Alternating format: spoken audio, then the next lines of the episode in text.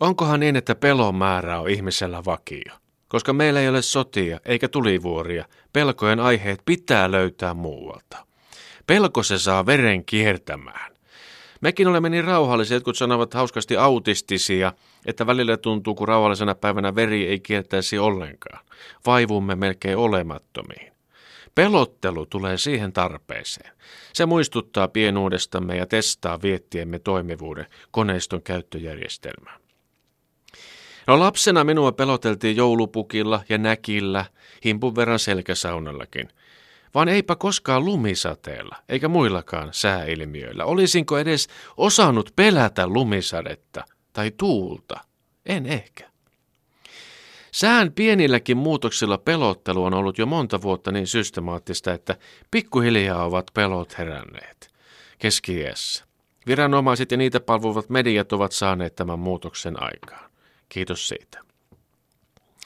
Kun katson ikkunasta hiutaleita, en näe enää pelkästään leijailevia lumitähtöisiä, vaan taivaalta satavan uhkakuvan. Se on vähän kuin jouluaattona televisiossa lentävä lumiukko, paitsi ilmeeltään täysin päinvastainen. Irvistävä ja nyrkkiä puiva. Alati nurkan takana vaaniva kuin entinen puliukko, joka katosi hetkeksi, mutta palasi heti jo kohta eteen heilumaan arvaamattomana ja vallitsevia olosuhteita heikentävänä. Jalankulkusää on vielä aika viaton, mutta varoituksesta siinäkin on kysymys. Liukastumisriski on riskeistämme suurimpia. Isoisäni ei olisi ymmärtänyt, jos olisi rohkaisuryypyn otettuani vahdonnut hänelle jalankulkusäästä. Mitä hänelle olisi kertonut viranomaistiedote, että jalankulkusää on tänään normaali? Olisiko se saanut sotamuistot hälvenemään ja keskittymään vihdoin tämän ajan uhkakuviin? No tänään sateeli lunta.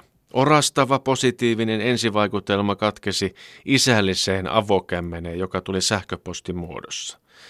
Ilmatieteen laitoksella on kuulkaa luonnon onnettomuuksien varoitusjärjestelmä, luova.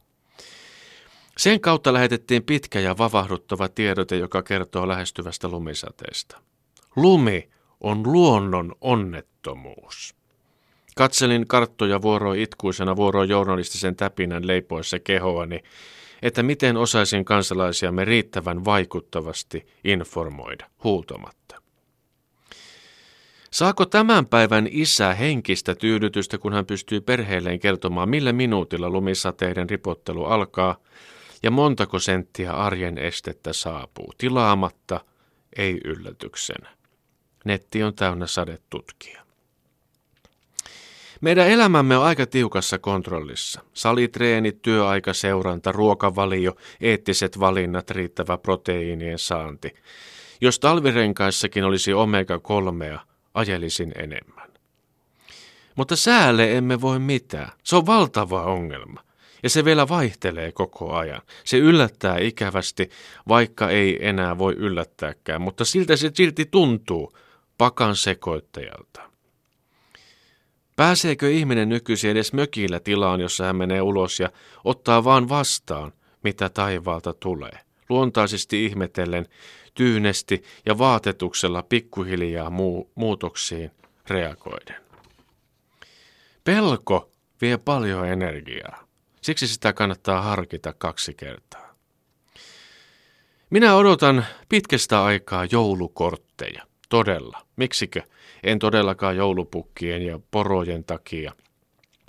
Joulukortit ovat rauhallisen, pelottoman elämän kannattajakortteja.